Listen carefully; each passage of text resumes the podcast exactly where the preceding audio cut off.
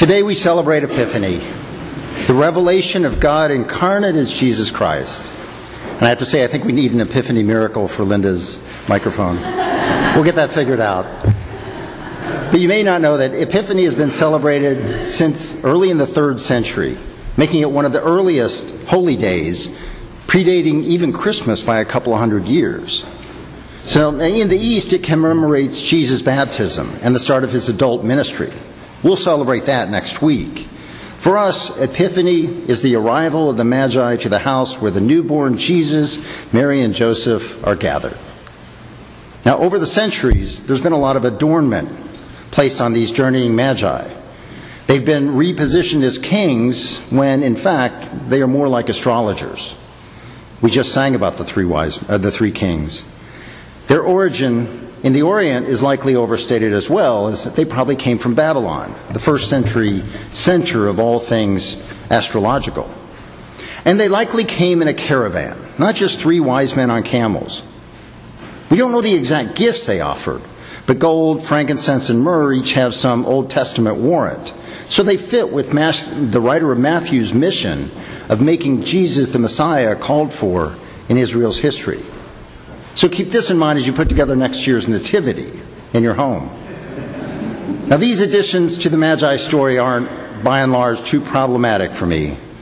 They aren't problematic unless they obscure the essential meaning of Epiphany, the essential meaning that we mean when we say we're celebrating God incarnate as Jesus Christ. Now, these Magi aren't Jews, they're Gentiles.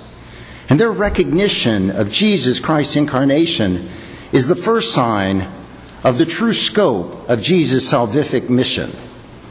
Jesus comes not just to save the people of Israel, as the label Messiah would suggest, but to save the world. God's covenant with Israel has always been to save the world through Israel. And here in front of the Magi, we see that first step being taken. God has appeared on earth, become incarnate in Judea among the people of Israel as a part of redeeming the entire world. In Jesus Christ, the world's saving has begin, begun. That's the message of Epiphany. And that's why we celebrate Epiphany and have for centuries.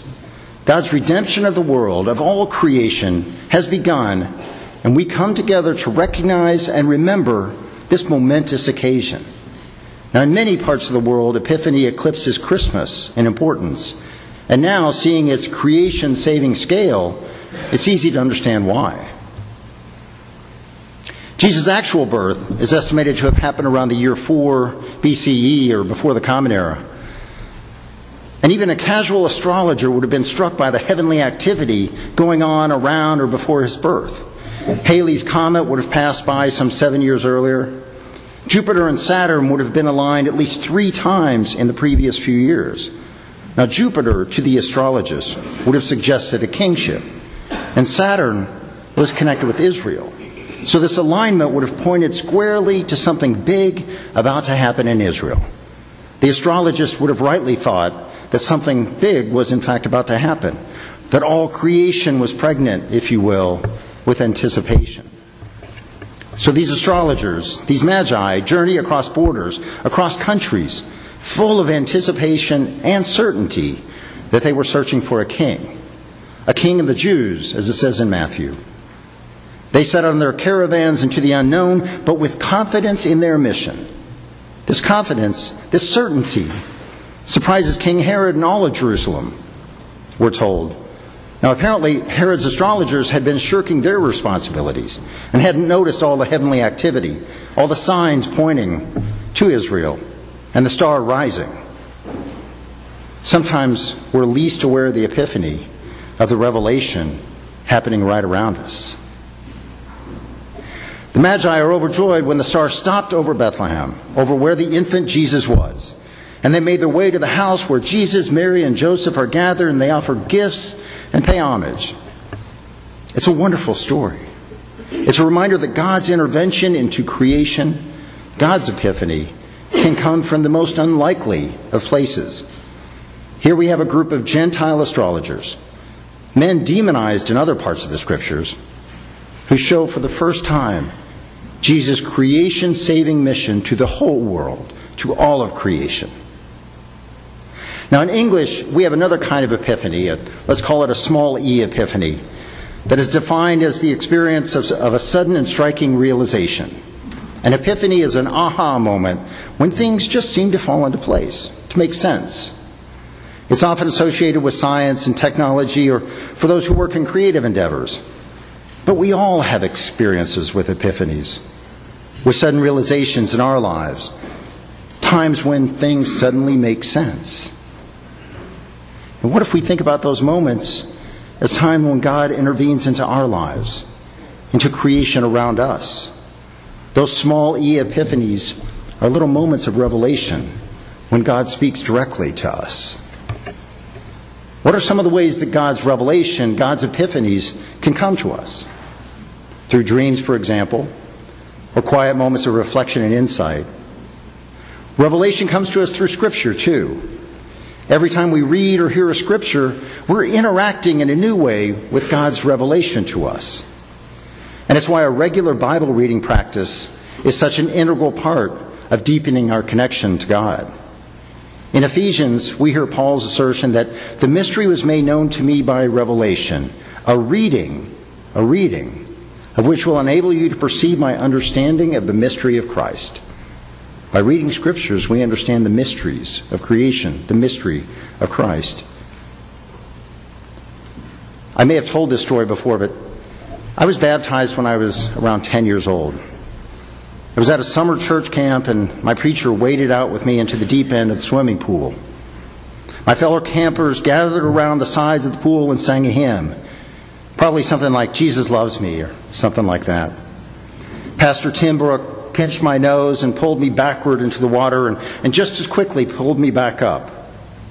And for that split second, underwater, I opened my eyes and saw the sunlight dancing through the water and heard, Jesus loves me, this I know, for the Bible tells me so. And I knew God was with me. I knew God was there. It's to this day the most tangible moment in my life when I felt God's presence. And it's been a touch point that I've gone back to time and time again over nearly 50 years since. And even talking about it now, I can feel its presence, its reassurance, God's epiphany, God's revelation to me. God reveals God's self unto us in many, many ways. In moments of great joy and in moments of great sadness. In forest trails and in church walls. In loving relationships and in painful breakups. God is there. God's waiting for us to see. God's waiting for us to know. On this big E Epiphany, when we celebrate the revelation of God incarnate as Jesus Christ, let us also look for God's specific revelation in our lives. God's always breaking into our own history, our own story. And as we, like the Magi, cross new borders, new boundaries into 2019 and beyond, I encourage us to look and listen and wait and wonder where is God breaking in? To remember where God broke into our lives in the past, to pay attention to God's presence in every part, in the totality of our lives. I'm asking us to constantly ask ourselves, how is God showing up in my life right now, today? Amen.